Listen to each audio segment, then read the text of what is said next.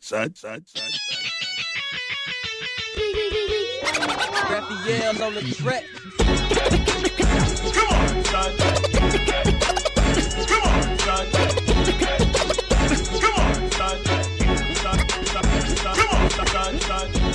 Welcome to Come On Son, the podcast. My name is Ed Lover. Every now and then I sit down and talk to somebody that I find extremely interested. It's not a lot. If y'all listen to the last couple of podcasts that I've done, I've had no guests because, quite frankly, I haven't found anybody that interesting. I ain't gonna lie to you. I only talk to people that I think are extremely interesting.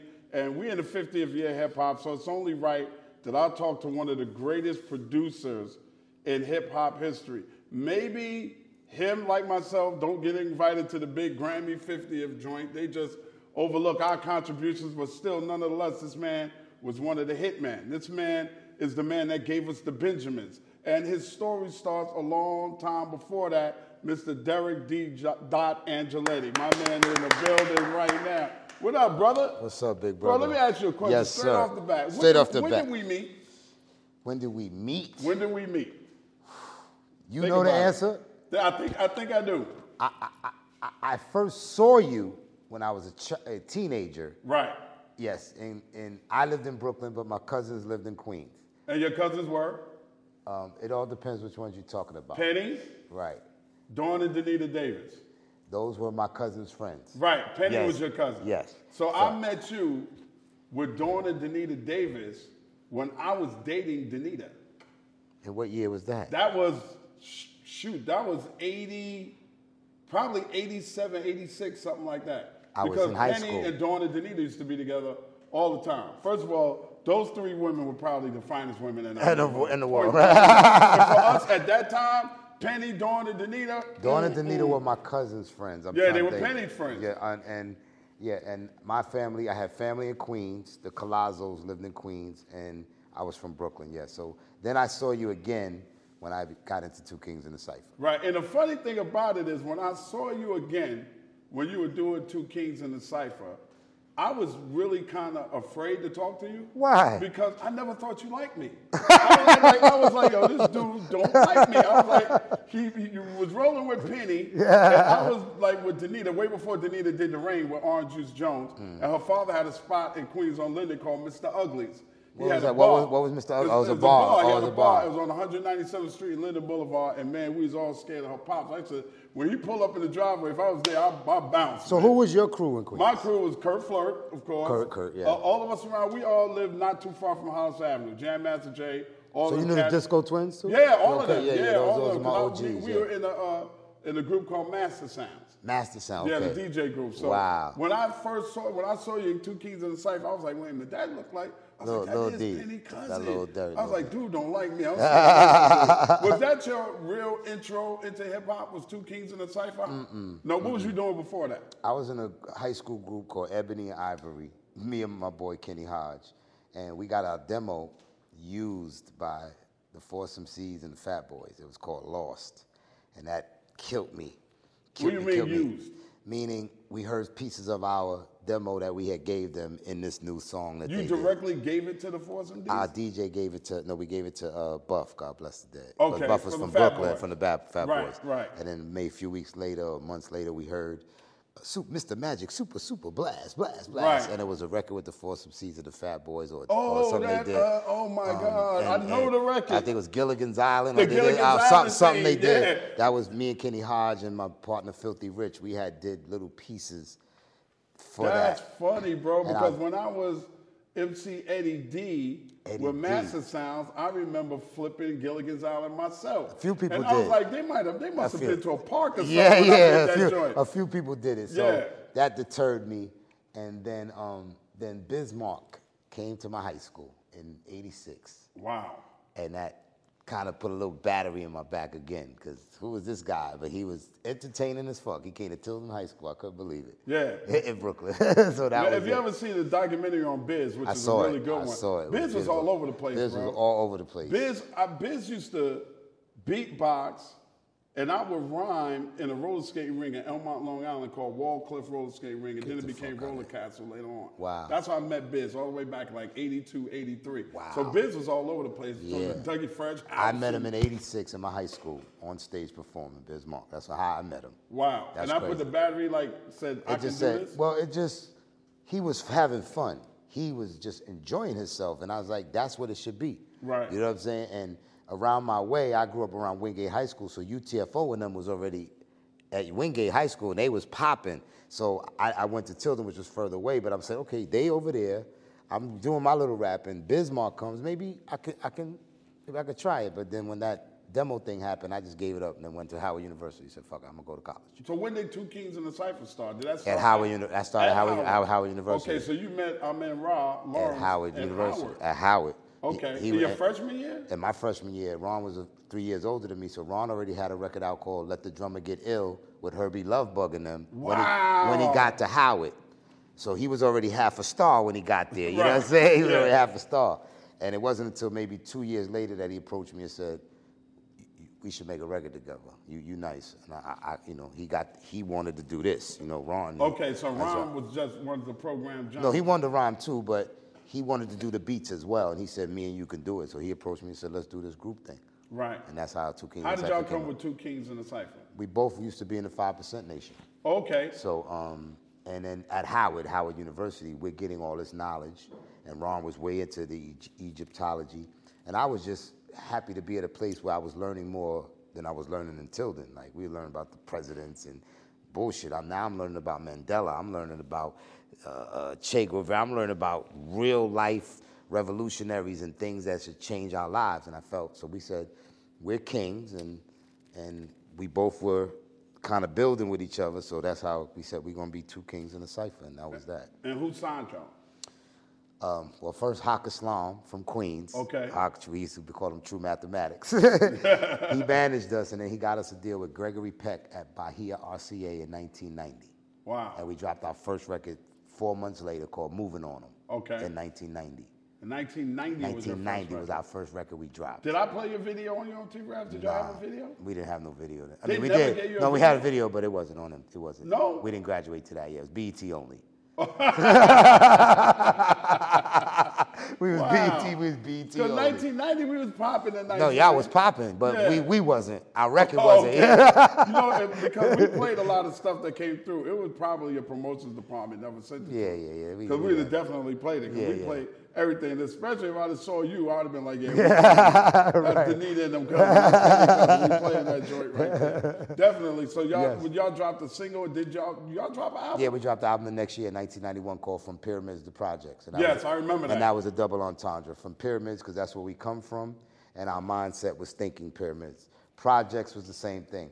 We they, Now we're in projects, but we're also projects from them crackers. They were experimenting on us and doing things, so we came in saying, we went from pyramids to projects, so that's why Ron represented the feds, and I Yeah. represented the now with the hats and the Yeah, baseball yeah. hat. He was the pyramid. You was definitely the project. Yeah.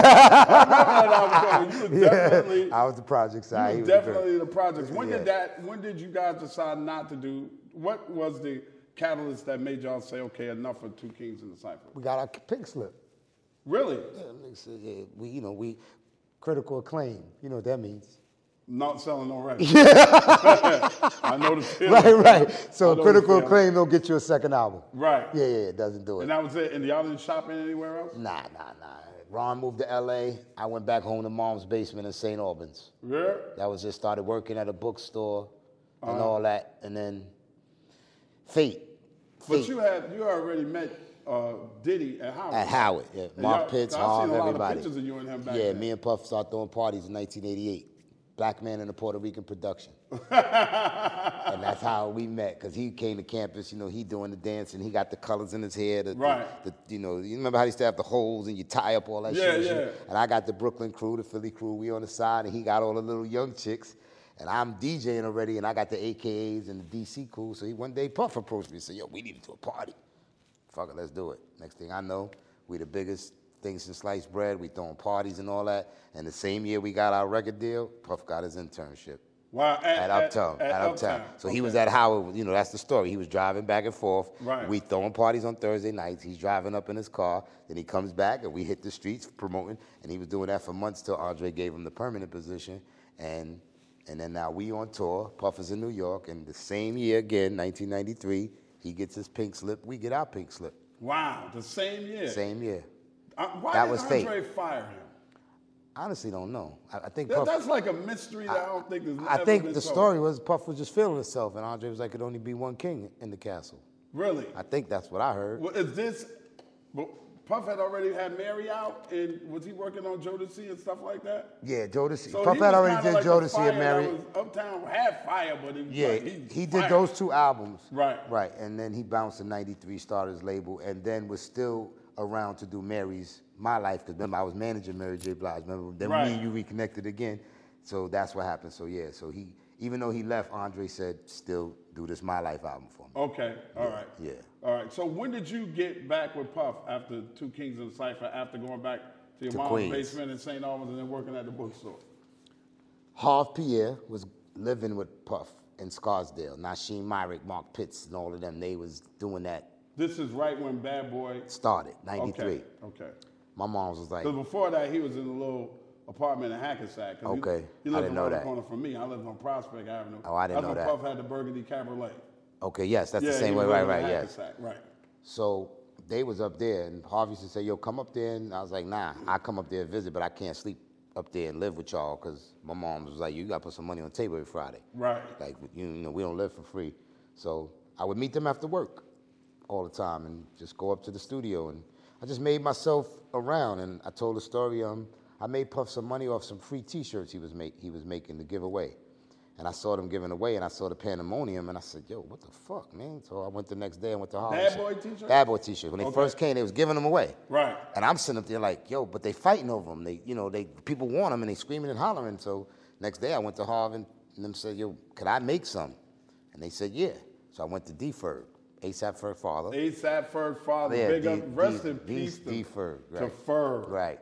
Big Ferg from Harlem. Yeah, from Harlem. Yeah. Everybody from our generation know Ferg. Right. Love Ferg. Love Mm-hmm. Ferg. Knew how Ferg got down. Never. pro- Ferg was probably one of the nicest. Ferg reminds me of Black Just from Queens. oh yeah, yeah. Black right? Jets, Same yes. kind of temperament. No, if you don't like them, you- you nicest got a problem. gangsters you ever met Right, in my life. right. I'm gonna put that. out there. and that's ASAP Ferg's fault. Yes. absolutely. So he made me a few hundred T-shirts, and all the interns for Bad Boy wasn't working. So I said, "Listen, I'm working a regular job. I can't sell T-shirts. Y'all go ahead and scramble these T-shirts. I'll give y'all ten dollars a piece off them. Y'all ain't making nothing. Right. I made three, four hundred T-shirts maybe. They came back with empty bags. Right. So if it's seven interns and they sold all them shirts at ten dollars, six, seven hundred dollars now these dudes got in their pocket. They like this, they cheesing. Walked in the club, gave Puff cash money. What's this? Said t-shirts. Open ball me And the next day, he was like, make him some more t-shirts. And so that's how I got it. I made myself a card that said director of merchandising. And that's how I inserted myself in the bad boy. He never. He never officially gave me- hired you never. as director. Of, I never officially worked for Puff until I became the A&R years later, even when you were producing. even when I was producing. I didn't But work we for all him. thought that the hitmen were all under the bad boy umbrella. he managed us, but we didn't work for him. I could do whatever I wanted to do. I could Oh, produce or we didn't- whatever. we didn't know that. Yeah, yeah, he didn't. He only managed us, and the team was a concept. It wasn't y'all can only work for me and me only. Nah, it wasn't that at all. It was he wanted us to give him the majority of the records, and y'all give the rest to them if you need to, if you want to. But nah, he didn't. I never worked for Puff until uh, I actually became an A&R. When he hired me to do the road management for Mary, for Mary, he gave me a salary and a slight percentage of his. Okay. So I didn't consider that working for him because I'm getting a piece of the management side too. Right, it wasn't just a salary. absolutely. So When were, when were you? Uh, 94 to 96. After we got Okay. dropped and I'm living in my mother's basement, right. he approached me and said, "What you think?" After I made him the money for the T-shirts, Right. He saw I was hustling, and that was going on for six, seven months. Now I'm in. I'm also booking shows for Craig and Biggie because I'm, I mean, yeah, Craig and Big because now I'm in the office. Now I quit my job, Right. Because that T-shirt shit is making me money, More than you was making probably at your job. absolutely, and it's cash money, Right. I'm making cash. I ain't gotta report it, Right. Right. So uh, I, now I'm up at the office and I'm sitting at Kelly Green desk. I got me a little card, so I asked the management. while I'm sitting around doing nothing, it don't take a lot to make T-shirts. What else could I do, Mark? Could I book some shows? I was on the road just a few years ago with Two Kings. Right. Called DC promoters, Atlanta, uh, North Carolina. Next thing I know, I got Big and Craig on the road doing shows. So Oh, now wow. I'm selling T-shirts and booking shows for Craig from this little corner office in Harv's office. And so Puff approached me one day. He said, "I'm watching you, yo. You doing your thing. Want to manage Mary with me? Like that simple." I said, "Oh shit, give me a day, cause I smoke with her now. I drink. I know Right. I'm in now. Now you want me to Right. be a boss? It's gonna be hard. Yeah. So How, how hard was that transformation from hanging with Mary, smoking with Mary, drinking with Mary to now I gotta tell you where to be, what time to be there? it was You know, this- did it blur the lines of the friendship? A little bit, but I went to her first and asked her what she thought. Right. And her sister. Right. What y'all think? Y'all know me? What y'all think? Let's do it, Doc. You, you seem like a cool guy. You've been Right. around. You don't, you know, I'm, I think when you meet me, you could tell I'm, I'm part of the crew, but I don't, I'm not of the crew. Mm-hmm. If you know what I'm saying. I don't sniff cocaine. I don't do the drugs. I smoke weed. That's it. Right. I di- and I was a drinker, but I was this much of a drinker. I didn't hang out with them everywhere. I didn't like. I wasn't always in the back of Puff's car. Y'all going to the club? I'll meet y'all there. Right. So before he gets there, so when he jumps out the car, I'm the first one there with him instead of trying to drive behind him.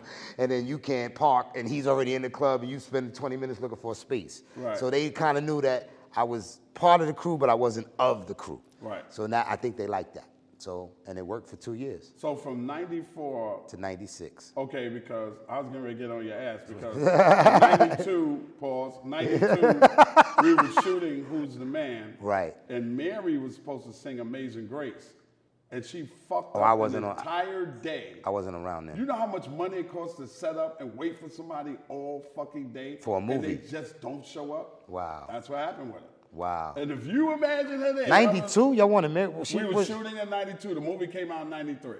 she was popping in 92? Yeah. 92. Okay. Yeah, yeah, 92. Okay. Yeah. Okay. Wow. That movie dropped in 1993. Juice and Who's the Man dropped both in the same year. Wow. So that was yeah, that was crazy. That's that was a crazy. crazy. Yeah, so I'm about to blame you for. Nah, not don't blame showing me up. for that. But you know why did it why did it end? And when did you start producing? Those are both two questions. All right, two questions. So while we on the road, I'm on the road. Ron picked up from DC because we got dropped, and he moved to LA to work with Shy, who also went to Howard University, the group Shy. Yeah, And so he's working on his second album. He's sending me beats. I'm on the road. I still want to rhyme. I still got the itch. So I bought a drum machine.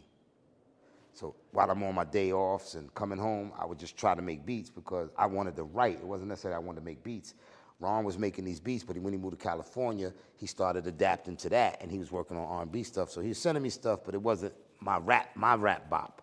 So I was like, I got to make shit for, for me because I want to get all in it. You know what I mean? right. And then um, one day I was playing something for a few dudes, and they said, play it again. Word? Play it again. So I played it again. Play another one. Word? Play another one.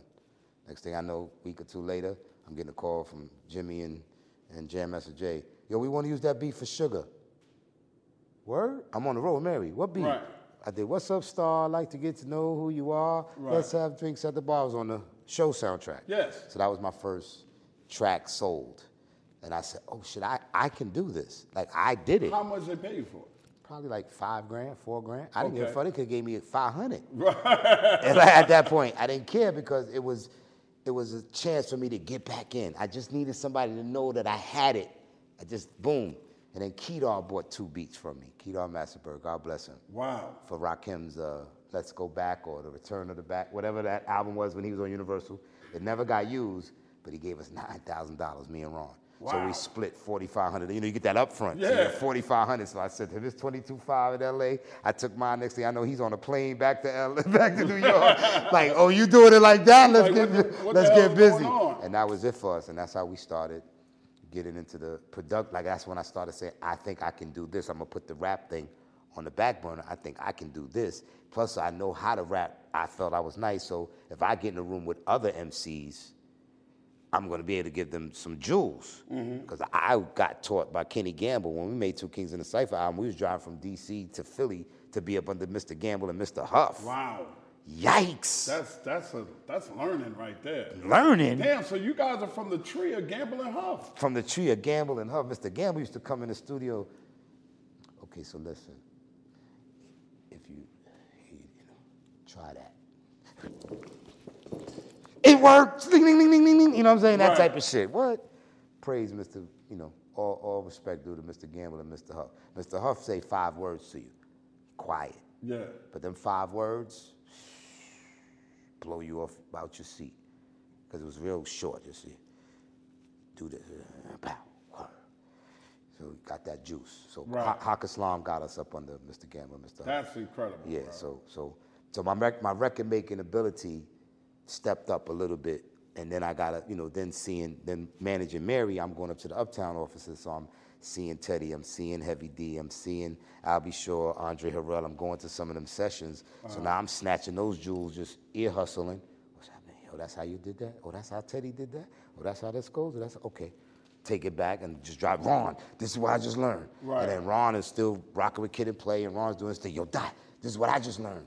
So by the time we connected and he moved back, it was like, let's do this, family. Right. Let's do this. No holds barred. No Let's holds move barred. Did on. I answer the question? Yes, you Okay, did. cool. You're going, you're going crazy in deep. So once Rob came back, what was the first song that y'all placed together?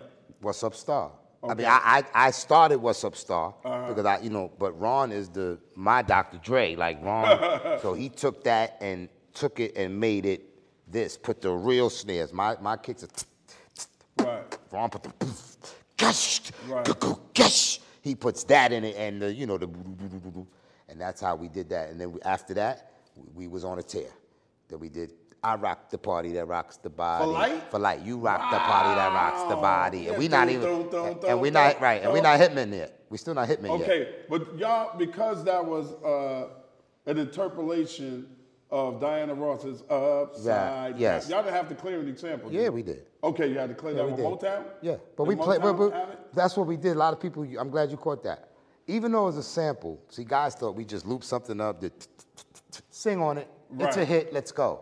Nah, we boom, boom, boom, boom, boom, boom, boom, boom, and then you know playing on top of it, so Right. we can have some dynamics that are different from the original. Right. Even hypnotized. Hypnotized don't go that speed. You know the original, yeah, the- and you the can hear original our is- shit. is Rise by Ri- Herb Alpert. But I always got the doop, boop, boop, boop, boop, Yeah. and we put the ooh. So it's not easy as cats think it is. So yes, I'm glad you caught that. Mm-hmm. Yeah, absolutely. Because um, one of your fellow hitmen, God rest his soul, Chucky, Chucky Thompson. Chucky Thompson, The lived great in- Chucky Thompson. the amazing Chucky Yeah, Thompson, yeah. lived down on my block in West Orange. I lived Wow. next to Chris Lighty, and then Chucky lived on the other side. of I didn't Chris. remember Chucky living in Jersey. Wow, Yeah, that's he lived crazy. right there in West Okay. Orange, down the Wow. block. We all lived on the same block for a while. Wow. And Chucky used to always tell me, he said, Ed, look at Bad Boy stuff and look at the liner notes. We play over Yeah. Oh that yeah. stuff. We don't just sample Loop it up put it- and- yeah. What's the use of having nine musicians around if you ain't? All right. if you're just gonna sample stuff, Right, that didn't and make let- no and- sense. And let it fly. Yeah, and, and unfortunately for the other sects of hip hop that think that what we did wasn't an art, they're clearly mistaken. Absolutely. When did you, when did the Hitmen start? 96. Um, so after Big got signed in what? Big was signed in 92. 92? Yeah, 92.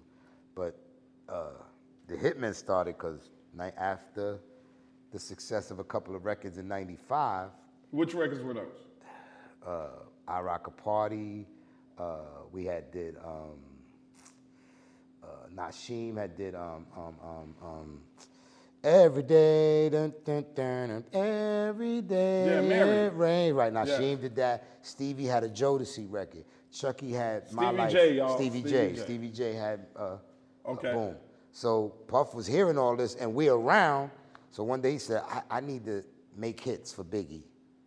I got him to finish his album. And he just invited the four of us, the Bad News Bears. I mean, there's Pete Rock, there's Primo, there's Large Professor, there's Havoc, there's Teddy, Right. there's these dudes that are more qualified, Diamond D, DITC, Right. uh, uh, the dudes from Brooklyn. They're so much more qualified than us. Yeah, Buck But he- Wild and all Buck them. Wild and all them. But they, he said, Stevie, Naj, D. Dot, and Ron, come on over here, and we gonna make this hitman thing. And you, you feel that? He said, Yeah. I do." Crazy. We're going to take a, sh- a short break, baby. This is Come On Son The podcast, Derek D. Dot Angela. Come on, son. Come on, son. Come on, son.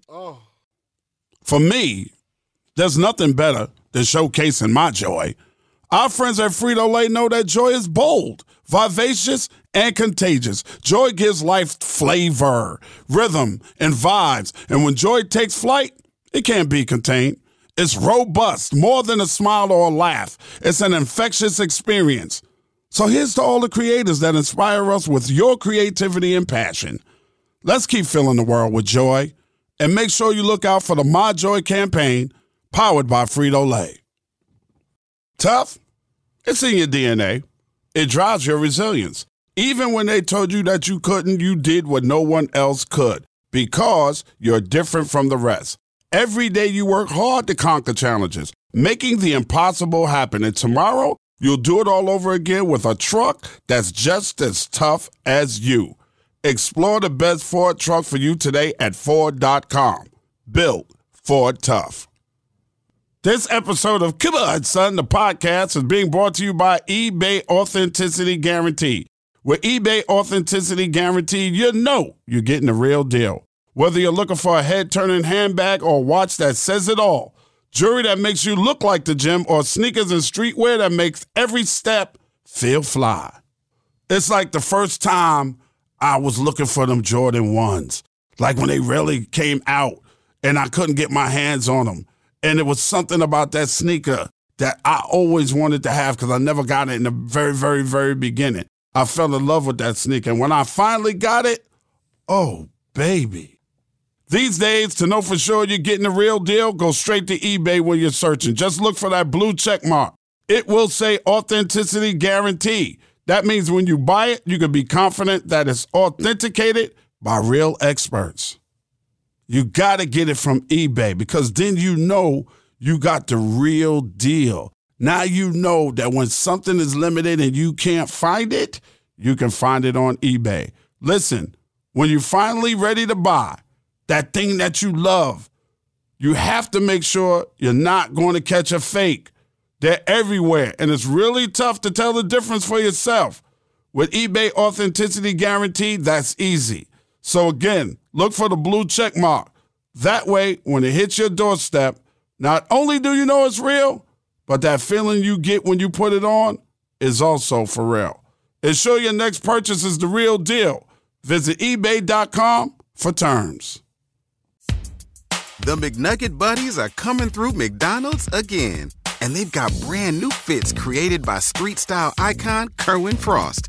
Get the brand new Buddies and your McDonald's faves, your choice of a Big Mac or 10 piece McNuggets, plus a medium fries and medium drink. Collect them all before they're gone. Only in the Kerwin Frost box. Only at McDonald's. Ba da ba ba ba. And participate in McDonald's for a limited time while supplies last. Come on, son. yes, sir. Come on, son. we are back with more. Come on, son. Derek D. Dot Angeletti, who big recipes, affectionately known as Derek.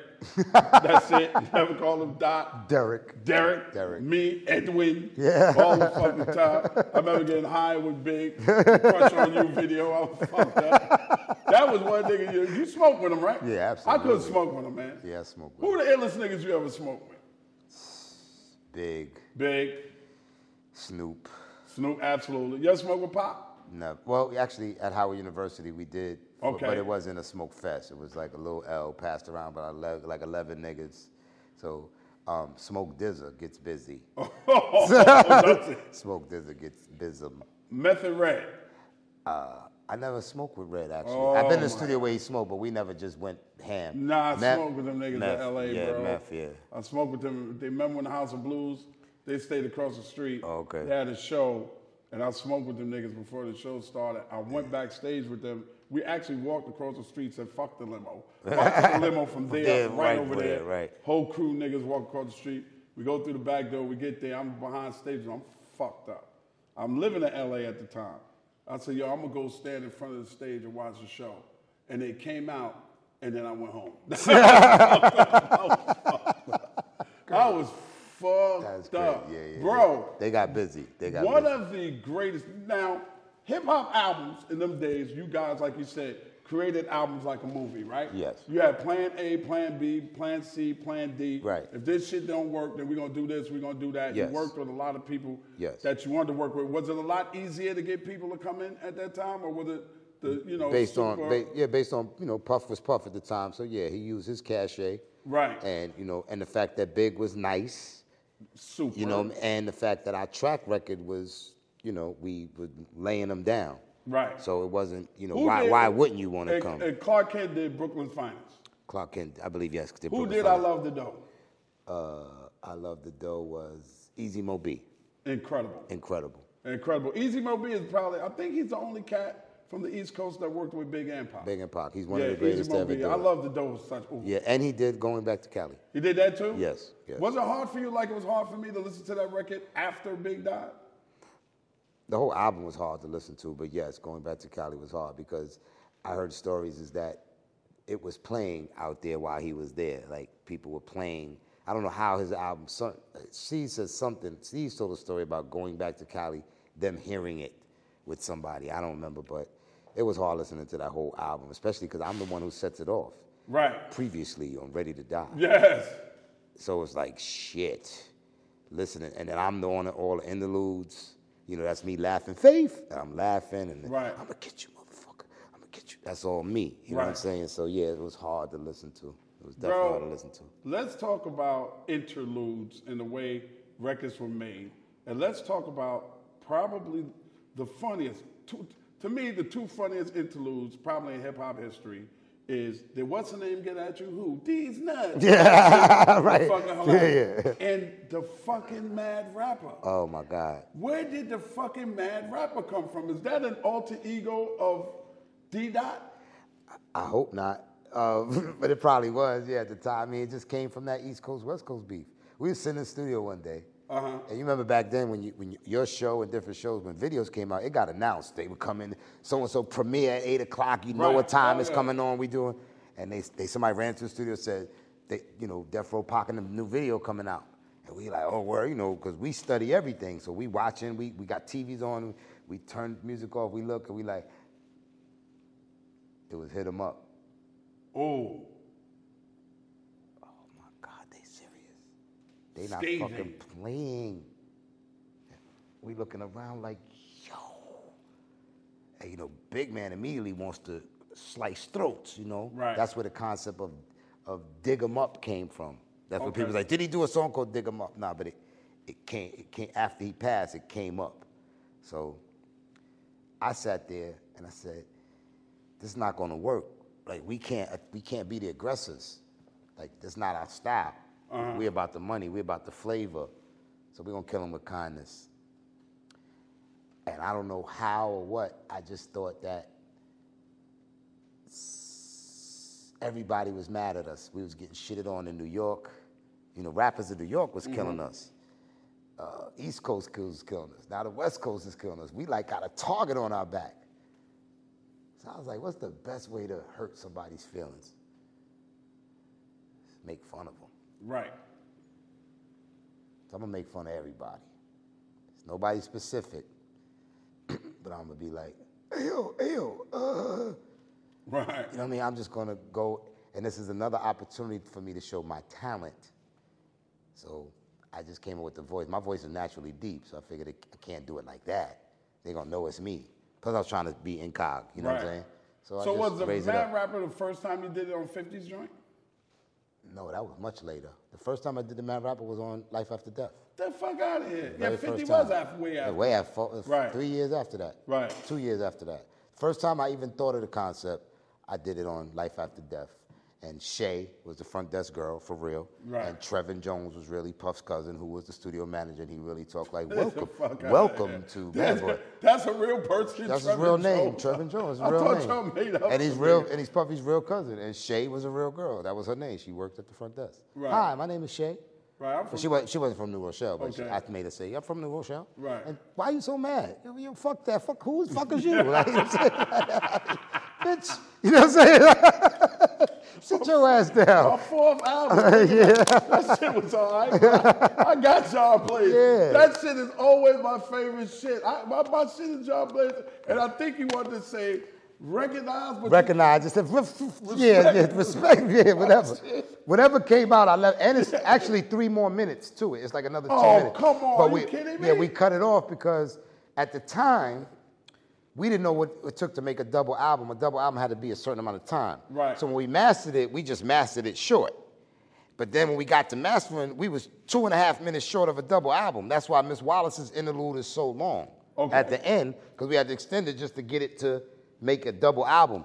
We couldn't find the extended mix because we never. I mean, we couldn't find the extended Mad Mad Rapper? Rapper because we never mixed it.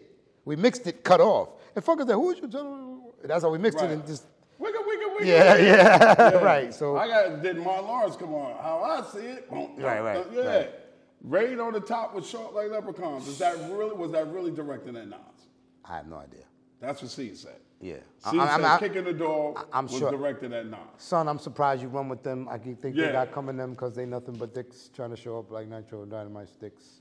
Yeah, that smoke hydro rock diamonds. That's sick. Get paid off my flows. Yeah. I'm with my own clique. Take trips to Hi- take trips to Cairo. lay in lounging with your, I bitch. bet you Yeah. wish you was rich. you fucking bitch. when I see you, I I'm will a- kick in the door. that nigga Big was. Oh man, you ill, understand? You man. understand? Sitting in them, sitting You in them, would- sta- you- sitting in them sessions. I'm like, did he just say that? Nigga, you were there during, I would say, Big getting nicer and nicer. The evolution. The I was evolution right there. is the I was word that I'm right looking there for. from the from ready to die to the voice change structure to the flow structure to the attitude. In hypnotized, he's smiling and dancing. Ready to die, there was absolutely no smiling on campus. no, not at all. There was no happiness here. Life after death was kind of like, I'm getting the hang of this shit, and the music is just next level. The atmosphere is next level. My team wants it the way I want it. So it, you could see like a, a- a athlete developing to become this all-star and become a perennial all-star. It was Right. on its way. He hadn't even done his best shit yet. Right. That's what I'm saying. And, he, and pretty much at a time when Death Row was selling a shitload of tons and tons of records, you guys really, Bad Boy had New York on, on your back, man. y'all really, y'all really carried us through. Yeah. You're around during them days. What was Big? How did Big really feel about Jay? Did he feel like that that was good competition? Did they really bounce off of each other as far as two, they were two different people. There was no, um, there was no. When I say no competition, meaning there was competition. This is this is a blood sport. Right. We in. They want to be the number one. What purpose and sense does it make to be in it if that's not at least an attempt? But it wasn't to be number one to bring the other one down. You know, it was we gonna be the two together, Starsky and Hutch type shit. Right. So it's really no one, one A, one B type of thing. It was the competition. It was none as far as you know them trying to hurt each other, none of like that. It was strictly love. They went to the same high school. Big. That's all he wanted to do was rock with Jay, because Jay had that flavor. You know. Um, so yeah, my experience with them was love. Easy Mo B tells the story in one of his podcasts. We were in the studio working on I Love the Dough, and Big and Jay came in the studio and they pretended like they was gonna rhyme and play for a little while. We'll be back and never came back. And that was the last time Easy Mo B saw Big. Wow. That's crazy, bro. Yeah. That's yo, so during this time, y'all are rocking like crazy. Like it's bad boy. When did bad boy start to take a turn to where it wasn't really the bad boy that we knew anymore? And how often how far after Big Pass was this? I mean, you'd have to tell me that I left in '98. Why? Um, I just, I did what I thought the most I can do. I did Biggie, Puff's album No Way Out. I did Mace's Harlem World. I did The Locks Money Pound Respect. I did Faith's second album, and I did Carl Thomas's first album, and then I left because there was really nothing else for me to do. and then I got my Crazy Cat deal, and I did Black Rob as an executive producer, hired executive producer.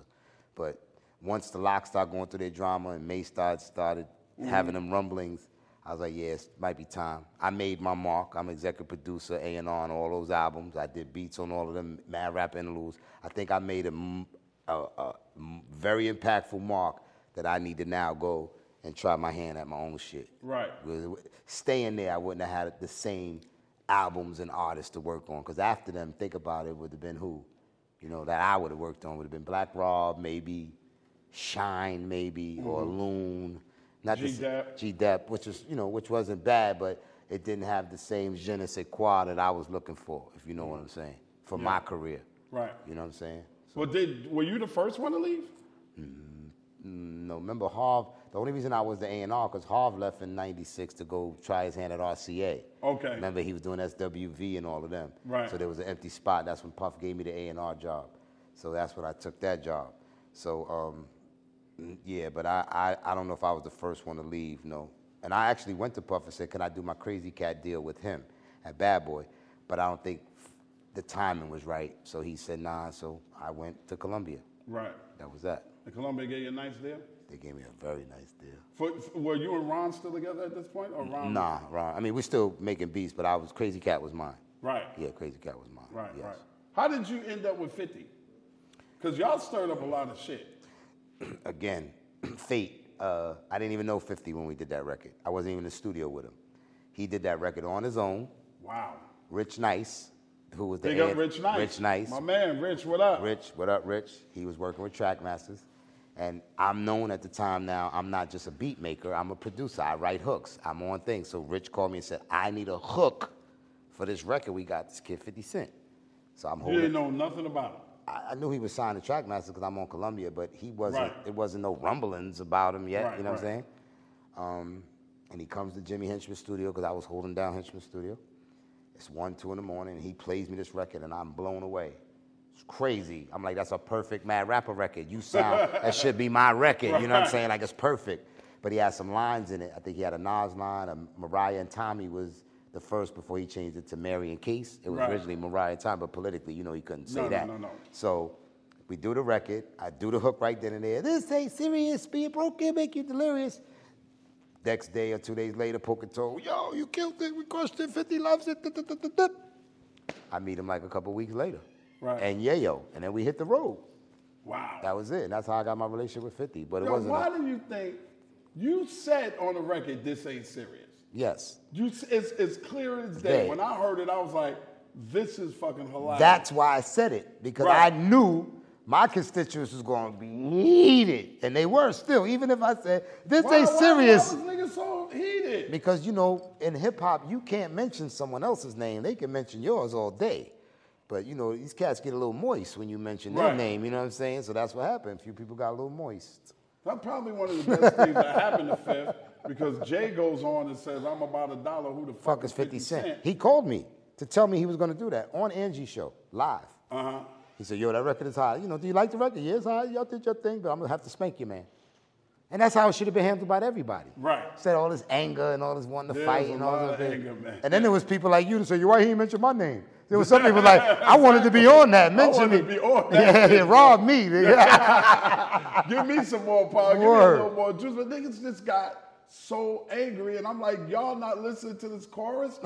D Dot is on there saying this, This ain't serious. You ain't broken. Can make you delirious. yeah, that's the that lightens the record up. That's what I thought it was going to do.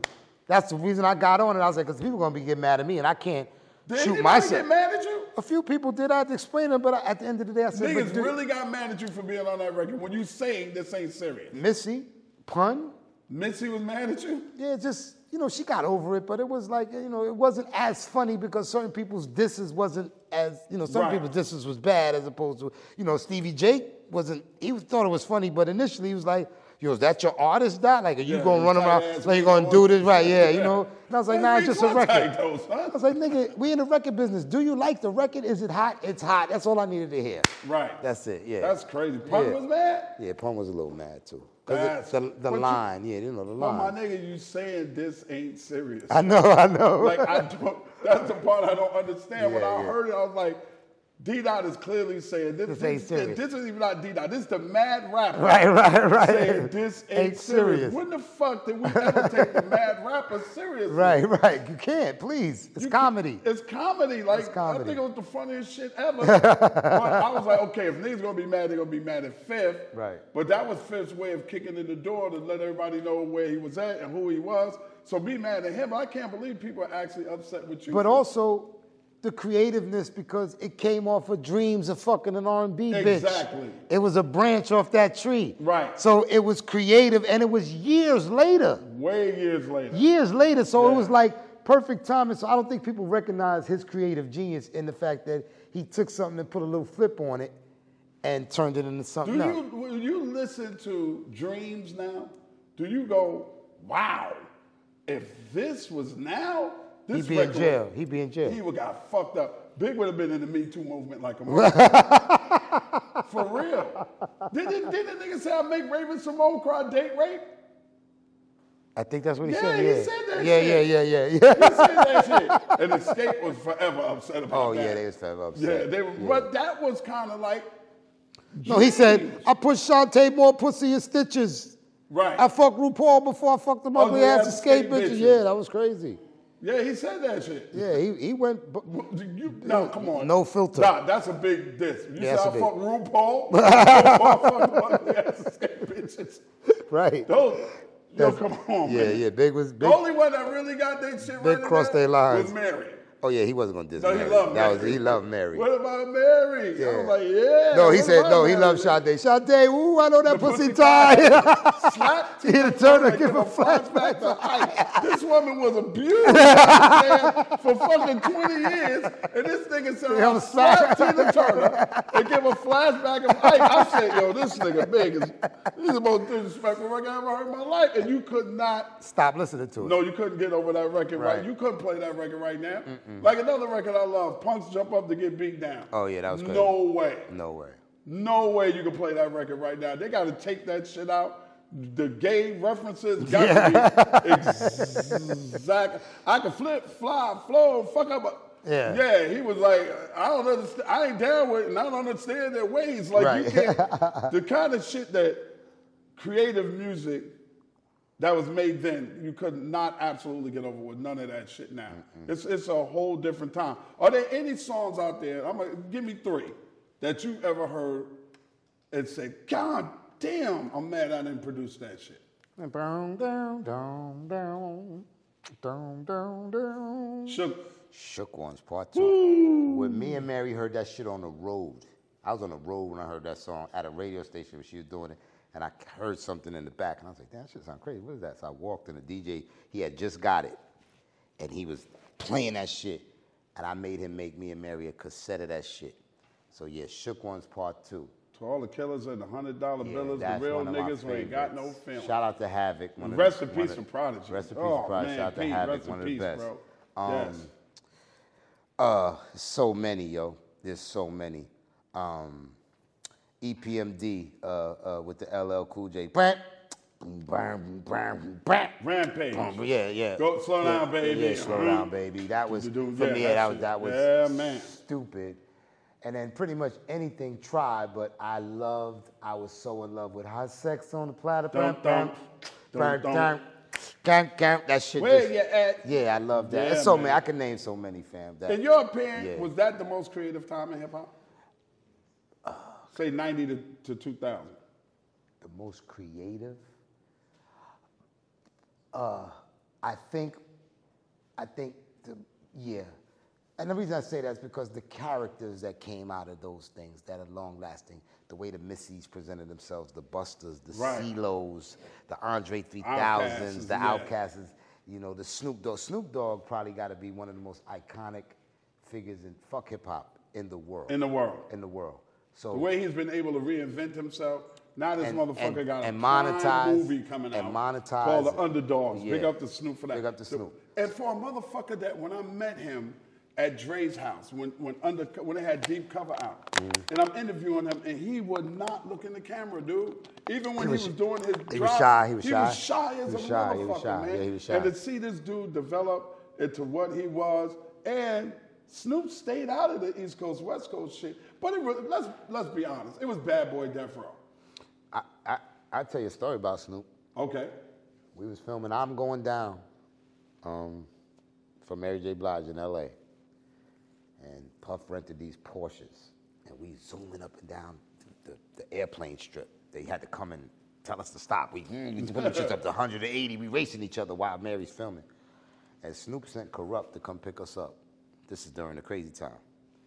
And me, Puff, and Uncle Paulie go to Snoop's crib. First time I'm meeting Snoop mansion. He got dog paws on his floor. His dog, his dog paw rugs. Right. It's the first time I seen a jukebox that played CDs. And he got Ready to Die in there. He got Mob Deep in there. Snoop is hip hop. Right. And he sits us down and says, I just want to let y'all know, I ain't got nothing to do with this shit. Wow. I love, I wish it wasn't like this. But I, my allegiance is here. It has to be. Right. but I, I love y'all, and I know y'all love us. That's the realest shit I heard. Right. And I love corrupt, and corrupt was there. So, um, and I think that's probably what the story you told about is because they came in peace, man. Yeah, they Niggas- did. Them niggas didn't want no Yeah, problem. they didn't like, want that. That was all shit. Shug I don't, I don't know who it was, but I, and it was Shug, certain my niggas nigga, that putting didn't the want. battery in They Pop's didn't want back. none. They didn't want none of that It was shit. such a shame too, because Yeah. them two dudes were friends, man. Yeah. They were really good friends, man. We used to, this nigga used to call Stretch when he got off the plane. We jump in the MPV, go pick Pac up from the airport, go see Big. And I'll That be was the before first. Big And I'll be the moved to first Jersey. one to say, Big definitely learned from Pop. Yeah. Pac was the seasoned one, Yes. so he'd be a fool not to learn from That's Pop. right. So for anybody that says Big, uh, Pac, of course he did. Of course he learned from Pac. Of course he did. But don't think Pac didn't ear hustle some things that was happening here, Absolutely. uh, style wise, flow wise, musical, sonically, that he took back to his side of town too. Yeah, It was yeah. an even exchange. Right now, have you talked to Puff? I spoke to Puff literally s- about five weeks ago. Four How's he weeks ago. doing? Um, but I talked to him bef- prior to all this Yeah. stuff, so he was doing fine prior to all that shit that hit the fan. So I Right. spoke to him before the other stuff. So you but haven't talked to him since all this shit? Not hit- at all, nah. so All this shit hit the fan. Not at all. Wow, it's crazy. And it's and it's it's a lot of things that are going on right now. And there's he's not the only one. There's a lot of other people, and it just seems like, you know, the spotlight is on Puff for some odd reason. Come on, son. Come on, son. Come on, son. Come on, son. We back with more. This is my podcast. Come on, son. Derek D. Dot Angeletti, aka the Mad Rapper, aka one of the Hitmen, is in the building. When y'all formed back, it started the Hitmen. Right. All four of y'all had already had hit records. No, we had there were no hits. We had a couple of records out. It wasn't hits. I wouldn't say they were hits. Yet. What do you call a hit? Because to me, I Rock the Body was a hit record, bro. Did it Okay. well? Did it chart well? It, it did well, yes, but it was a remix. It wasn't the original, so it got it got credited Oh, as the remix okay. to her original record. okay, that's Yes. when remixes was crazy. bro. Yes, yes, yes. When people started doing. Yes. What, what's the first thing you did for Big? Hypnotized. Hypnotized was the first record you worked on for Big. How did you? Who came up with that? Who said we gonna grab Rise by Herb Alpert? Me. You did. What did you hear in that record that made you say? Coney Island. When I was growing up, Grandmaster Flowers used to DJ in Coney Island. Shout out to Grandmaster Fly. Grandmaster Flowers. And we go, and I don't know if Clark might have been er, later, like right when I was in high school, but Coney Island was the place where everybody from Brooklyn would come and hear all the latest music. Shout out to DJ Clark Kent too. Of course. And Coney Island was a place that we all went on Easter. Right? when we had our new outfits on, Yeah. pops and moms would drive us to Coney Island for a Yeah. day of fun at Coney Island and the beach. and Grandmaster D and uh, Master D. Uh, From Houdini? No, from Best Eye. The other, Okay. Um, he just, he just passed away. Coney Island. We all shoot to Coney Island, and hear all these records. And I'd get on this ride called a Himalaya, and the Himalaya would be this ride you get around and go around and then go back. People that are not from New York do not understand the Himalaya. Let me explain real quickly what the Himalaya is. The Himalaya was a ride that you would get on and it would go up and down Yeah, like this, and but it around. would fly around in a circle, Circle, yes. at about 90 miles an hour Yeah. and playing the hottest music that was out during that time while you ride the Himalaya. Then it would stop. Stop. And everybody would go crazy thinking they're going to get off, then it crank back up and go backwards. backwards. go backwards. backwards. I've seen people wigs fly off on the Yeah. Himalayan. I've seen people throw up on other people on the Himalayan. The Himalayan was an L It was ride. ill ride, but if you got on it with a girl, yes, because the way it moved so fast, it would smash you up against her as it was going. So you see a bunch of dudes smashed up against a girl. and then as when it going went around. backwards, it smashed her up, Smash against, her up you against the thing, because yeah. of the centrifugal, the centrifugal centrifugal force. Right. That word, that shit. Centrifugal force. Yeah, Yeah, would, would force her up against you, so every dude wanted to get on. Right, the with Himalayas. the chick. So, and I remember Rise would come on because he'd let the da-na-na-na, and the ride would start off slow. Da-na-na-na. You play with your girl, then it start getting faster. Da-na-na. Then by the time it got to do do you spin it. I'm like, oh my god. Then you get off and dance, and you just see a crowd of people, just girls and dudes dancing with each other. And I just said that build up to that break was one of the illest. And I said one day I'm gonna get a chance. So when we Puff took us to Trinidad, Uh-huh. and I was like, Had "This you ever been to Trinidad before? never." Okay. It was the illest, and I said, "Big is gonna love this." Me, so me and Ron got busy, and he did. So y'all put that. Goo. We put all 'Cause that That's in there. not in the in the regular. Yeah, we record. put all that in. That's what I'm saying. We did all extra of that. thumping bass line, Oh, yeah, extra played it drum. over, extra drums, played the bass over, and the chords. Right. And so the sample is in there because, of course, the sample is in there. But if you're impresario, you hear the, the bass line, the keys, the ooh, the extra hi hats, the extra double kicks, and the double high and the double snares, and all of that. Yeah, that's Mm-hmm. Absolutely. what we do. So after y'all do hypnotize, you just had a beat. There's no name for the song. Um, When did it become hypnotized? Did Big call it hypnotized? When yeah. did all of it? Because I'm always he, interested he, in he those- did. He called it hypnotize. Where did the Biggie, Biggie, Biggie? Can't you see? Him. That's Him? him. That's how that. I walked into the studio. He was sitting in there by himself. Puff had already s- got off the plane and played it for him before I got a chance. Right. So when I got to the studio, Biggie already heard us. When I walked in, it was just big because C's and them had went up to Branson to go get Get a job. what, what too. they needed. Yeah. Yeah. Get the so smoking Big smoke. was in there by himself. So when I walked in, he said, "Yo, Derek, this is my single." He ain't called me Dot. Yo, Right. Derek, this is my single. So I'm like, "Oh my god." So I go sit next to him. He said, "You gotta hear this." Beat is playing. He told Steve Dent, whoever's in there, turn it up. I mean, turn it down. He turned it down. He said, "Biggie, Biggie, Biggie, can't you?" He whispered it in my ear. Wow. Well, sometimes your words is hip, and I said, uh, I said, "Cool." I ran to the motherfucking door. Ah! Ah! I got a hit record. Now, mind you, the Benjamins is already out. Really? Tracy Lee is already out. You did? Oh my God, bro! Are Right, you all these kidding me? records are out before Hypnotized, but Wait a this minute, one wait is a gonna minute, this one is rewind. gonna spin ten You thousand did times. The Tracy Lee record. and everywhere everywhere that my crew, yes, goes. that's me on the hook with him. You know it gets down. Down, yes. Man, that record. That's Mount Airy Groove. Yeah, Bon Ivory Groove. Wow, you know how to snatch some shit. and then you said, well, that's the other one you said. The, The Benjamins, the, was ori- already out. the original Benjamins, when it was just Puff, Jada Kiss, and Chic. Remember, we dropped it in '96 as just that. There was no Right. Kim, there was no chorus, there was no Biggie, and we thought that was it. So in '96, I got the Benjamins, Cold Rocker Party, uh, What's Up Star, and Tracy Lee out. Damn. I ain't got to hypnotize yet. Okay. So hypnotize comes. That's that's my my, my people's. Well, I- I hope we got people in the Uh, building. yes, Oh, good. yes, Come yes. on in. So, um, so I'm thinking I'm good, but Right. then he comes and says, "Biggie, Biggie, Biggie, can't you see?" I'm like, "This is gonna spin ten thousand times a day. I mean, a week." Right. this is gonna take me to a whole nother level. And he wanted it to go. He was like, this is my single. So everything was precision and precise. I remember years ago when you knew I did the Benjamins and Hypnotized, we were on the air and you said, I still hypnotized, I still like hypnotized better. You said that to me one time. You know why? No. Because one time Puff was doing an in store for Sean John, and this is before Life After Death had come out. Right. And I guess people, you guys might have been waiting for him at the studio. Remember, the studio was next to Babalu's. Right, right, That, right. neck- that Right, nightclub. right. So I'm driving down 34th Street and I see Puff and I say, What's up? I just roll the window down. I had a Pathfinder. I roll the window down. I said, Puff, what's good? He said, Yo, where you going? Yo, my car's late. They wait for me at the studio. Take me. So I'm like, Bet. So he gets in the car with me and we rolling. And he go, Yo, you got a sound system in here? Listen to this shit I just did with Big.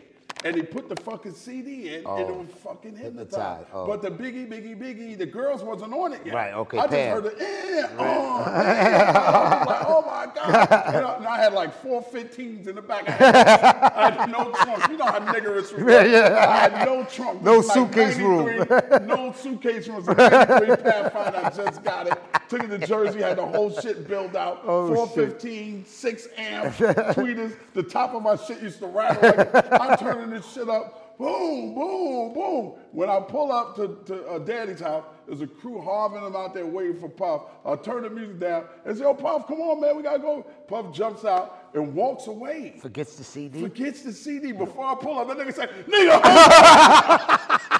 I Nigga, need, give me that I shit. needs that. I needs that. Give I me needs that. that. Shit. was I like, needs that. Damn. I knew I had something that if I'd have had it today, you know, I didn't know anything was ever gonna happen to Big. Right, right. But if I had that shit in my possession, that was gonna be a piece of fucking history. Would it? I knew it. And it did. Who are the girls? That's Who are- Pam. That's Pam from Total. That's only Pam. from Only Total. Pam. Only Pam. Y'all laying it? Yeah. Okay. Yeah. Um, so I was saying the Benjamins, remember, the Benjamins was only three people on it. So this is 96. So we're currently saying this shit is rattling so much through the hoods of America, Right. we gotta remix it. So we started the remix early. So get Kim in the studio. By now, Big is on his way to LA for that infamous trip. Right. So he takes that beat with him and victory. So fast forward, got Kim in the studio. She comes in. She doesn't blaze it initially. Me and Jacob York come back in the next day with her. Then that's what you get the, the new one, Wanna Bumble with the B. Right. I jumps on a plane. Do you remember the, the first set of lyrics that, that she hit? I have them. I Oh, you really do? I saved everything that I was a part of, so Oh, I still that's have so her original. incredible. Ver- I have Biggie's original verses from things that he went in and changed too. I have some of them on cassettes and tapes. So I get on the plane. Was it was it Oh, my bad. easy or I'm- I'm- hard I'm skipping. before you get on the plane? Yeah. was it easy or hard at that time to tell Kim that ain't it? Um, when she was by herself, it was hard because Biggie wasn't around. Right. Remember, at that time, Big pretty much did you know 82% of the work for them as far as the writing goes, Right. or at least laid the foundation. Right. The Benjamins was one of the very first, if not the first, but a couple of shots where she had a chance to go and just without him, using his tutelage. Right. And she did a great job on the first one. We ended up using like six bars of what she did the first time. But then I had to go back in with her the second time and say, you know, if Big was here, Mm. what would that have been? Oh, you want to bumble with the B, huh? Like, like it was almost like she was mad at me, nigga. Like- Right. Like, you know what I'm saying? Like, that was directed towards Yeah, you. it wasn't Throw a direct. It axe- wasn't, but throw that's a how. axe It felt, on your whole but, family, but that's nigga. how it felt. That's the vibe she needed to get in, and and, and she crushed it. Right. So that that's how that One felt. of one Yeah. of the most famous versus, fucking verses. male or female. Male or female. Yeah, absolutely. Yeah. Male or female, absolutely. So did you already have Big's rap or did Big no, do no, that? no. I'm about to tell you when I got on the plane. All right, get on the plane. I Now gotta we get get on on the the plane, we plane. get yo. on We the on plane, we get on the nigga. plane, This is baby. crazy. So I jumps on the plane to go because we finished Big's album. Sent it to him. He heard it. For the people that don't know, Big heard his old album the way y'all heard it. Okay. The way y'all heard it. The way we heard Life After Death is how he heard. How he heard it. We finished it. Puff gave me a week off. Fly to LA. I'm on Smoke Fest, Fuck Fest 97. I ain't calling nobody. Right. I ain't doing shit. Right. Seven o'clock in the morning, phone ring, grrr, ring, grrr, ring. I'm staying at the Argyle Hotel on Sunset. Me and Mark Pitts. Hey, yo, I know you not in L.A. You ain't come see me. It's B.I.G. Fuck. We jumps in the car, go to his hotel, wherever that was that he was staying at the week he got killed. Get in, get up to the floor, and it's just Jamaica. God damn, it's weed coming all through the hallways. four food trays outside the door. You know them shits with the white things, and it's just it's four of them. It's just everywhere. D Rock, C's, Big, everybody, and all I hear is Victory playing, and his verse on it, and my eyes are like, what the fuck That's is the first that? time you heard it. His verse. His I heard the verse. beat. Because you did to me, right? No, Stevie did that one. Okay. Right. I must have listened to that shit 17,000 times. I still haven't played him Kim yet. I have Kim right here. He don't know it. Cause I'm listening to Victory. Oh, oh, you hearing victory? I'm hearing Victory in Okay. LA in his hotel room. I got Kim's vocals from New York. I want to play him. Didn't know he did Victory. Then he, after I listened to Victory 47,000 times, then he played the Benjamins. He did his verse for the Benjamins out there over the original. Now I'm tearing. Now just tears was coming down my eyes God and shit. damn. I'm like, oh my God. Everybody, if you So know, then I you know play the him. verse, so you then know I the play him Little Kim's verse. My bitch, get down and we got now we eat all the more food. Roll up, this- we just wildin'. Then we go to the party that night. See you, see everybody. Yeah, And then yeah. That's it. Yeah, that's that's fucking crazy, Yeah. bro. So I saw him Because the morning. we all the morning he picture passed.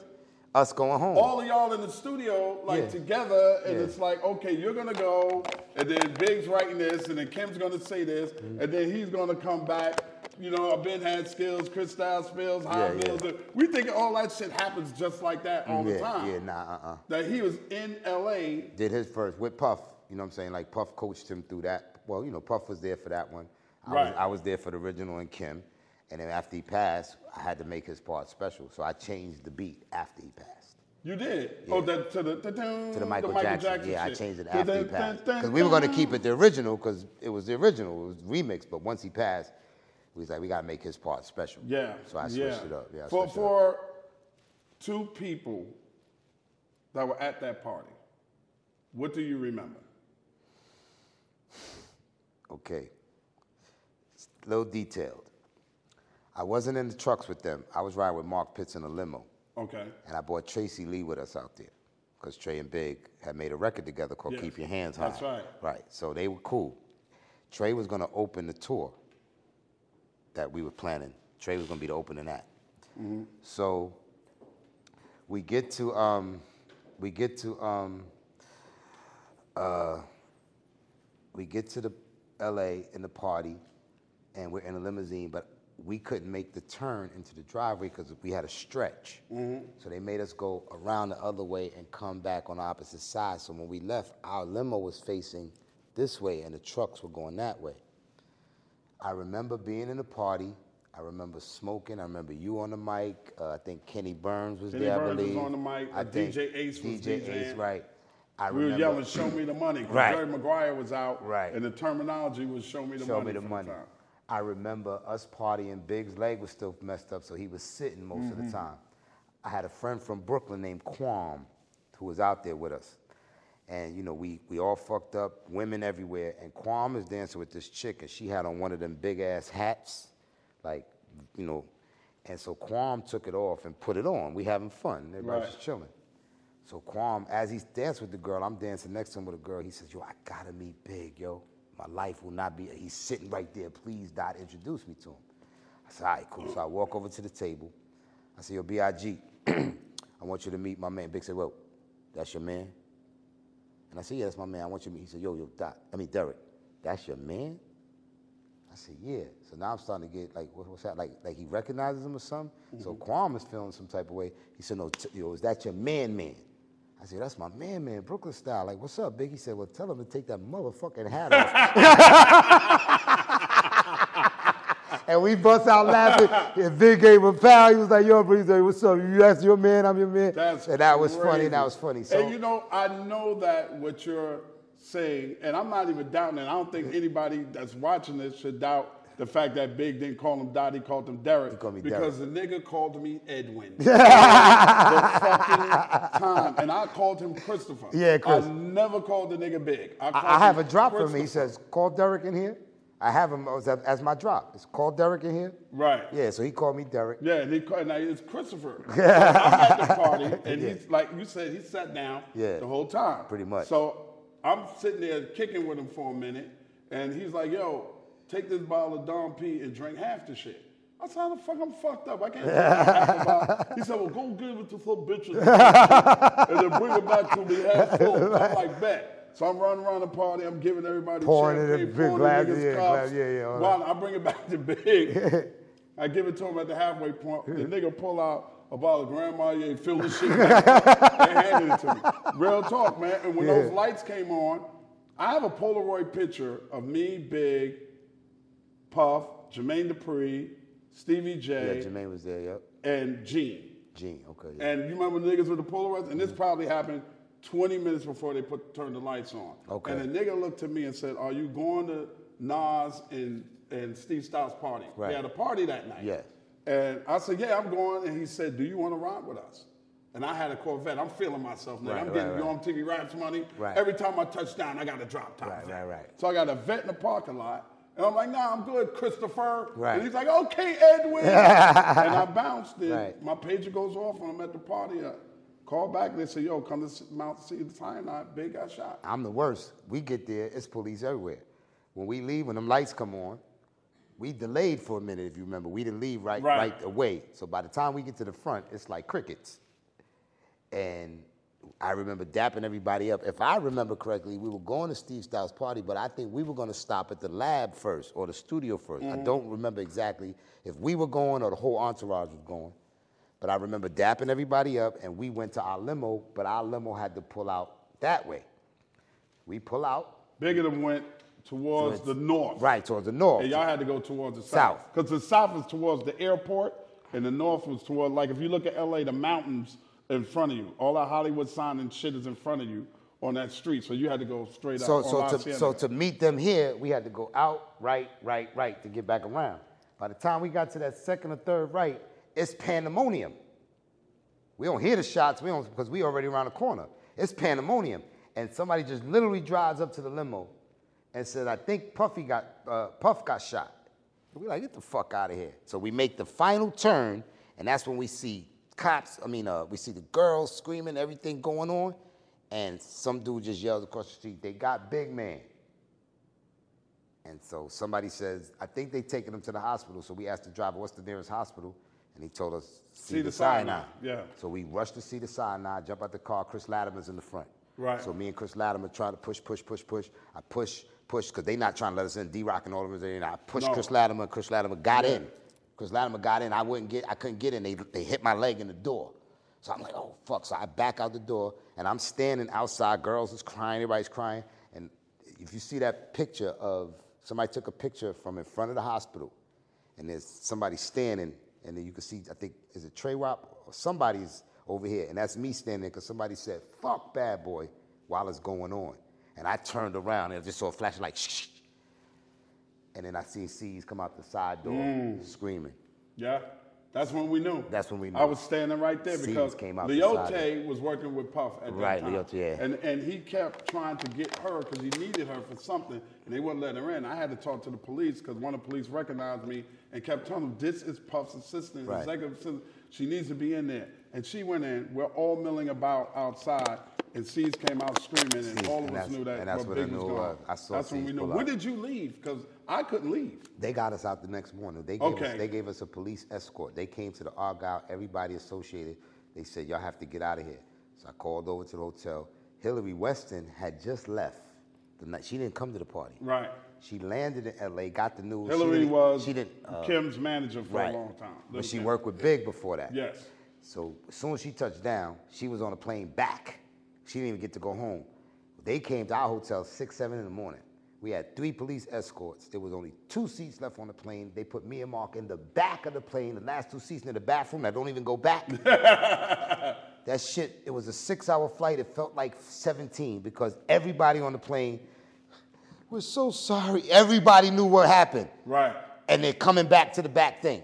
It was Right. like, you know what I'm saying? So we trying to sleep. And somebody, go, yeah, yeah, yeah. So by, we landed. I had to call Wayne Barrow wasn't there. I called Wayne Barrow on the phone.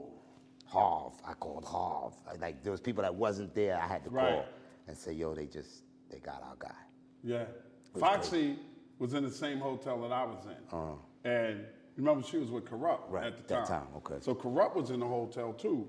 So Foxy Somehow I ended up in her room. We were on the same floor, and she was on the phone with Jay, because Jay wasn't in LA. Right, okay. And he didn't believe her. She handed me the phone, and I told Jay, and I could hear him drop the phone and sob, you know, because we were all like in this funk, and I was like, "Where's corrupt?" And he was actually somewhere. He probably gonna deny the shit, but this is the truth. She told me he was hiding in the hotel because nobody knew where that shit came from, and he was afraid that. You know, Pac Being- had being already been associated. killed. Yeah, being that associated. he's associated with death row, and that somebody would do him some harm. That was so crazy. I, I, I'll tell you something, man. That was a foggy time, bro. It was foggy. And it was sad. It, was, was sad. disgusting. And one thing that I will never, ever forgive people for is the way the West Coast on the radio handle it compared to how we handled Tupac's death. When Pac got killed, when it was announced that night, I was on my way to Nassau Coliseum somebody got that on tape. Nas used it on the in, on the Death Row East song from one of his albums, King's Disease 2. And he allowed me to go on stage and tell people that Pac had died that night. Mm. The East Coast radio handled it. Angie was on the on the air Yeah. crying. That's Yeah. how I knew. The East Coast handled it like, oh my God, Pac is dead. This is messed up. We got to put an end to this. He was a great art. Everybody that called in had something nice to say. When I got up the next morning and listened to West Coast radio the night after, day after Big got shot, they were so vile and disgusting and hateful. He had no business having his fat ass out here. Mm. Wow. He knew we didn't like him. Wow. Good. Wow. Good for him. He Wow. should have been messing with death row. And, po- it was disgusting, bro. Wow. Like they had no humanity, no feelings for, for Big as a person whatsoever, man. Wow. It- it I, I, was I wasn't disgusting. I wasn't aware of that. An- Another quick story. Don Pooh was there. He got hit by a car that night, so he was in Cedar Sinai. He didn't get to come to the party. He was in Cedar Sinai when they brought Big to the hospital. Don Pooh was in the hospital with a with a broken leg or fibula had or something. got hit he by got a hit car car right before on the last year party. before the party. So he had to go to the hospital. Wow. And then Big comes to the same hospital. So that you he's in. telling me that before hypnotized, victory was already done? Because you said when you went to Big's room to play him the little Ki- Kim piece, he was playing victory. He played his verse for victory He that I, played his verse I, I, on I hadn't heard it Puff yet. wasn't on it yet. Mm-mm. How did that be? Was that supposed to be a big record? Mm-mm. It was Victory- always going to be a Puff, Yes. Big, Record. Buster. Buster came after. Who got Buster? Puffy, probably. Was it just that simple? Like, what were y'all motherfuckers thinking about, man? Because y'all was coming up with some shit. I mean, record making. That's what I'm trying to explain to everybody. If, if it was as simple as just putting a beat and an artist in the room, you know, I'd have Angeletti Island right now. I'd be living on Angeletti Island. It, Right. it wasn't that simple. It took storyboarding. The way we approach records was storyboarding like a movie. Option A, option B. Eh, You know, you might want De Niro, but you, you know, who's the best person for the job type of thing. Right. You know what I mean? So we storyboarded. It was movie makers. Your favorite song off of Life After Death? Probably the world is filled, Okay, and the reason why is because how it got made. But I also like somebody got to die. right. That was that was you know that and ten crack commandments. Ten Crack Commandments was so fire, dog. Ten crack commandments. Today's agenda got the suitcase. That's, that's one of my favorites because Big Stretch has- had already been killed, and he said Big gave him a nod in the song. Stretch, stretch had died. then? Or Stretch, yeah. okay, Because Stretch. remember, Stretch, I lost three in a row, bro. Wow, I lost three in a row. wow. Pot got shot in quad. That was 94. Stretch was with him. To the day that he got shot in 95, Stretch got killed in Queens. Pot gets killed in 96. Big gets killed in 97. Jesus. So it was like back to back. And I always loved Big for that line, word to Stretch, I bet they pussy. You know what I mean? So he, uh, he acknowledged my man. You know, so I really, I really loved him for that. That's one of my favorites, man. But that album, bro, that's a masterpiece, bro. Thank And you. it is a shame that he didn't get to live to. To perform it. Yeah, sky's the limit is on that. It gets there's so many dope fucking records on there, man. we gonna take a short break. We got more Derek D. Dot Angeletti. This is come on, son, the podcast, baby. Come on, son. History, history. Come on, son, son.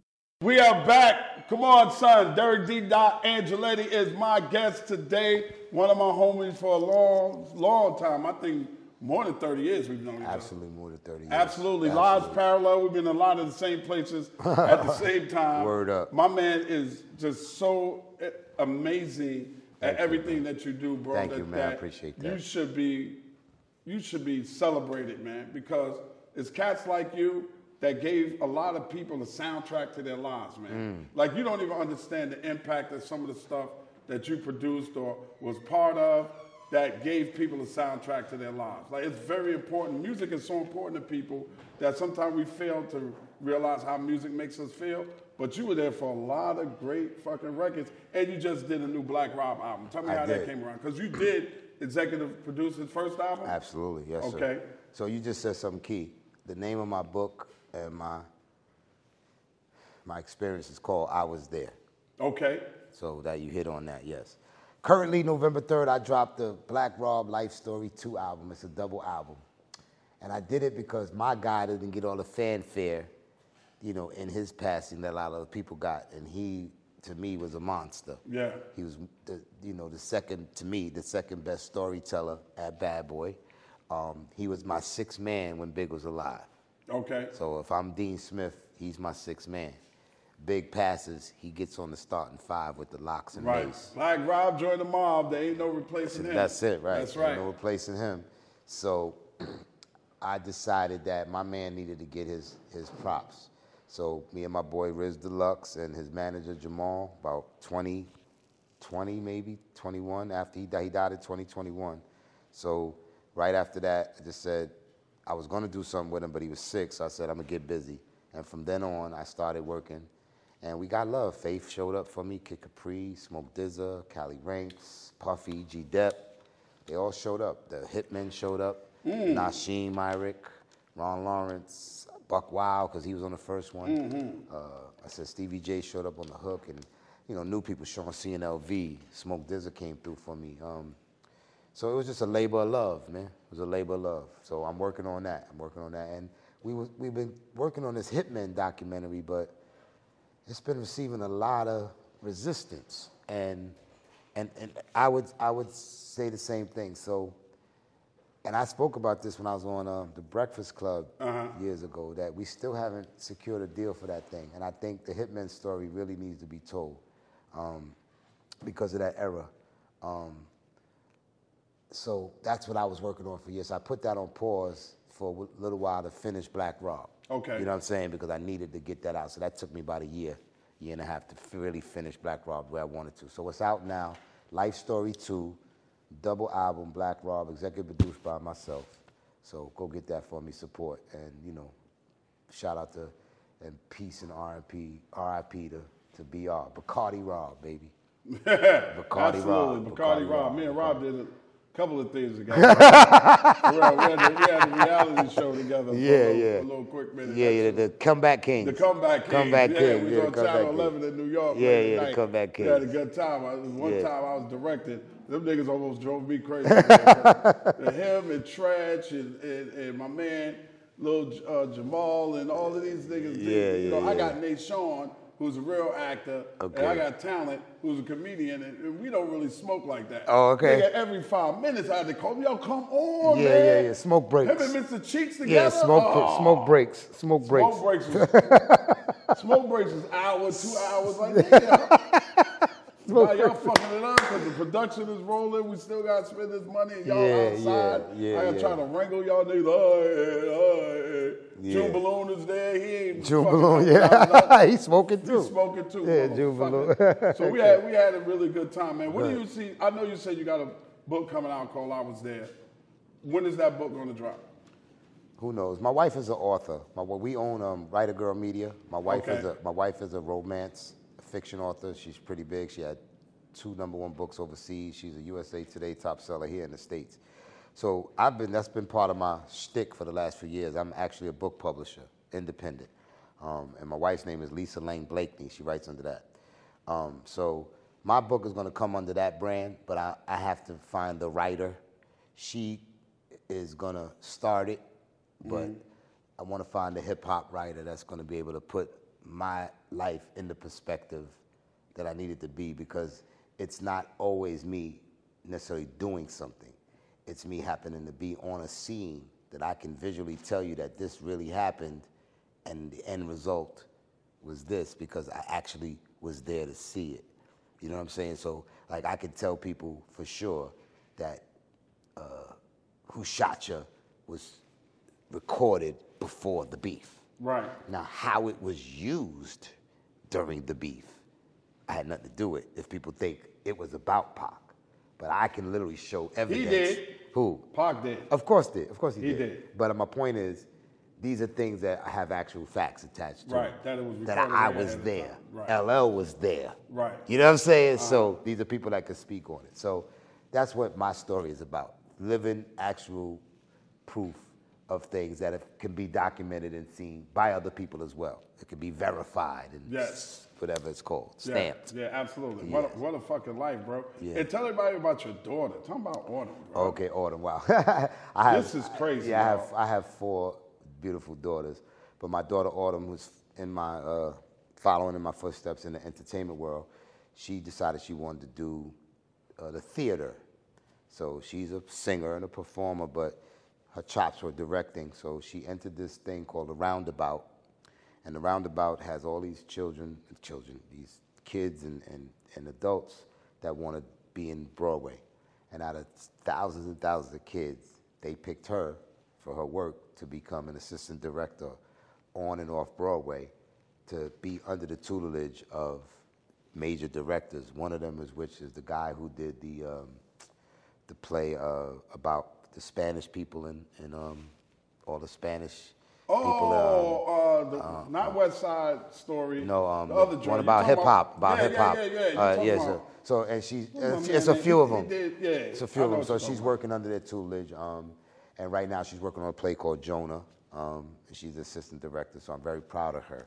I'm very proud of all my children, obviously. Right. Yes, but that's what she's doing in the space that I'm So in. God gave you four girls, huh? God gave me four. Oh, girls. you was in them streets. fucking, bro. I got four girls. Yeah, I So I got- know you yeah. good. I got one boy and four girls. I have no boys. God give it back to you. what you was doing? It's crazy. Slingshotting. Yeah, yeah, slingshot. That's why you got you got four motherfucking Niggas was girls, man. slingshot. You are you are my brother. You are a huge part of history. Thank you, man. You are a catalyst of a huge part of history.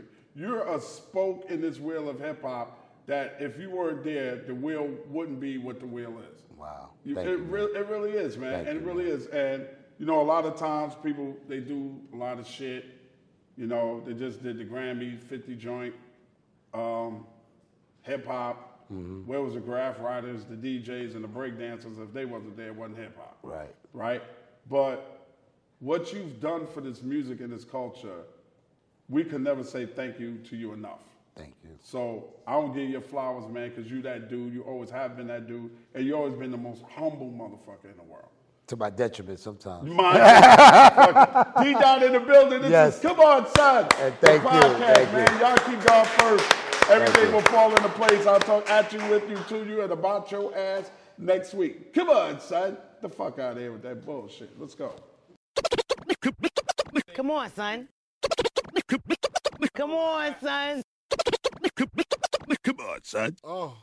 This episode of Come On Son, the podcast, is produced, engineered, and edited by Cam Quotes and Krista Hayes. Recorded out of Atlanta, Georgia, this is an official Loudspeakers Network podcast brought to you by Ed Lover. Come on, son. son.